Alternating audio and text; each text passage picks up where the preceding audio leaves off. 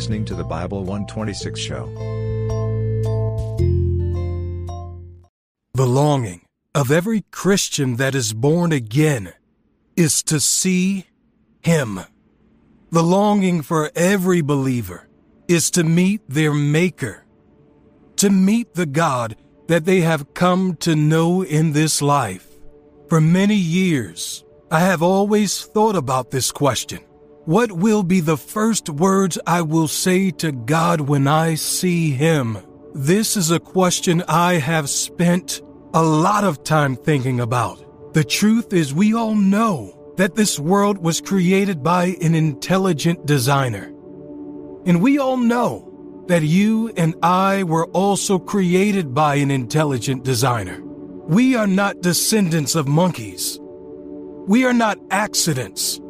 We are not here by chance, but an intelligent designer intentionally created us. And we all know one day we will meet him. We all know one day we will meet God. But what will we say to him when we finally meet him? I believe that when we meet God, I believe the day when we see God, we will all say three words. You may be thinking the first three words we will say to Him is, I love you. We do love our Lord, but I don't think that is the first three words we will say to Him. I believe the first words we will say to God can be found sprinkled throughout the pages of this Bible. But let us go to the book of Revelation and enter into the throne room of heaven. In Revelation chapter 4, we enter the center of the universe. Everything, everywhere revolves around this room, throne room of heaven.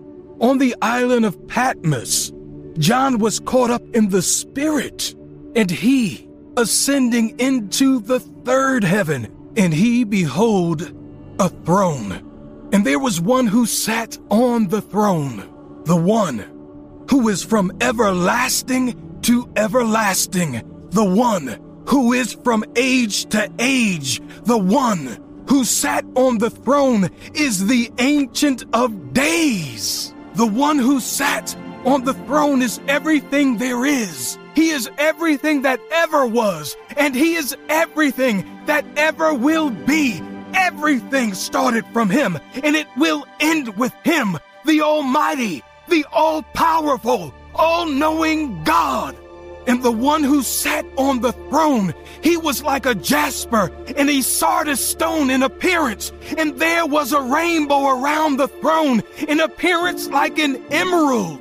Around the throne were 24 thrones, and on the thrones I saw 24 elders sitting, clothed in white robes, and they had crowns of gold on their heads. And from the throne proceeded lightnings, thunders, and voices. Seven lamps of fire were burning before the throne, which are the seven spirits of God.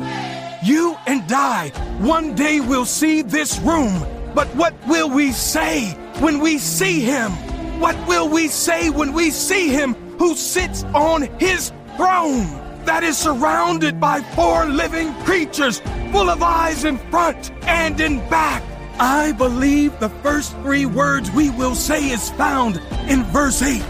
Each of the four living creatures had six wings and was covered with eyes all around, even under its wings day and night, they never stopped saying, Holy, holy, holy.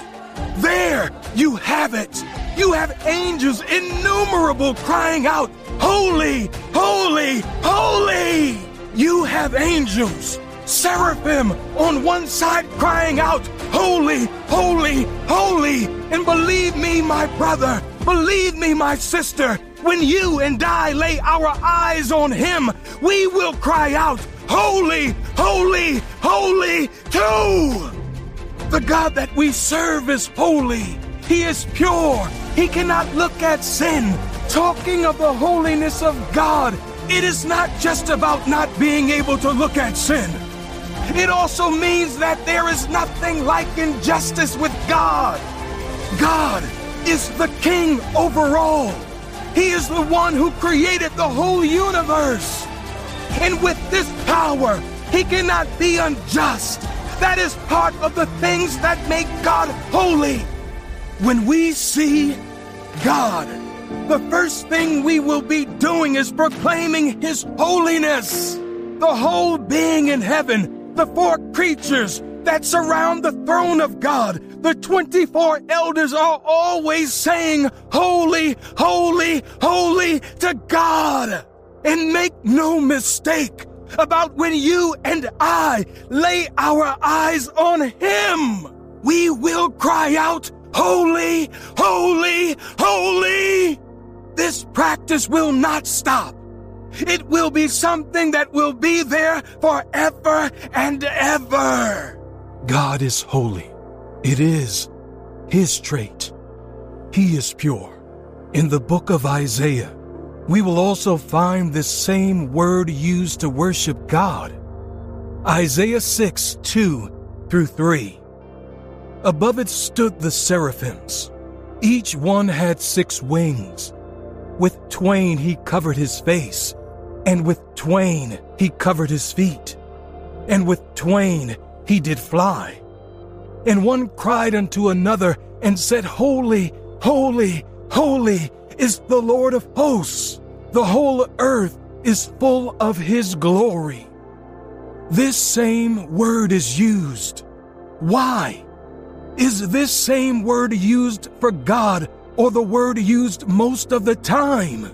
The thing is that this is not the only word used to worship God, but this is always the first word used when they want to worship God. It is the word that ushers in the other words, declaring the other traits of God. In Revelation 4:11, after the four creatures shouted, Holy, holy, holy, the 24 elders said another thing. They said, Thou art worthy, O Lord, to receive glory and honor and power, for thou hast created all things, and for thy pleasure they are and were created. When God was talking about himself in the book of Isaiah, he said, There is no one like him. Isaiah 46 9 KJV, remember the former things of old. For I am God, and there is none else. I am God, and there is none like me. Holiness is the number one trait of God that is noticed many times. It is the most mentioned trait of God in the Bible. We see it in many verses when they call God holy. Not that there are no other traits or attributes of God mentioned, but holiness is the most mentioned. This holiness is also the only trait that we humans seem to find hard to follow, as in emulate. God is love. We can show love a lot easier than holiness. God is kind we can display the attitude of kindness. God is powerful. We can be empowered by the Holy Spirit.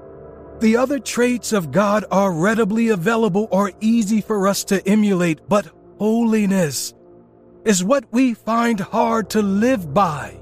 If we go through the scriptures, we will also see that holiness is the only trait of God that is repeated three times consecutively in the Bible, and it happened in two places.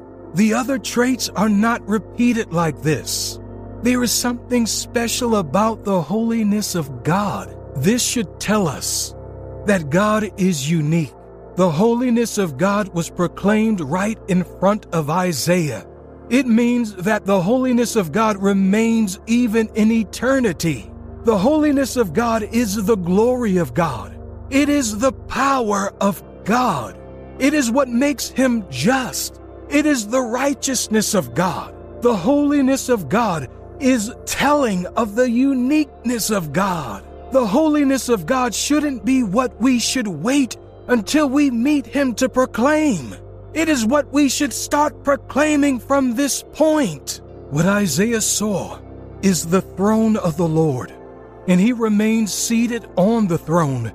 Even though the whole of Judah should be mourning the king, it is supposed to be a dark time for them in that city, but God remained on his throne.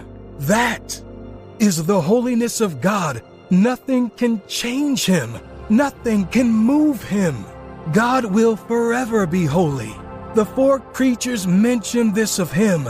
They said, Holy, holy, holy, Lord God Almighty, which was and is and is to come. This means that he doesn't change and he remains. The holiness of God will be our salvation.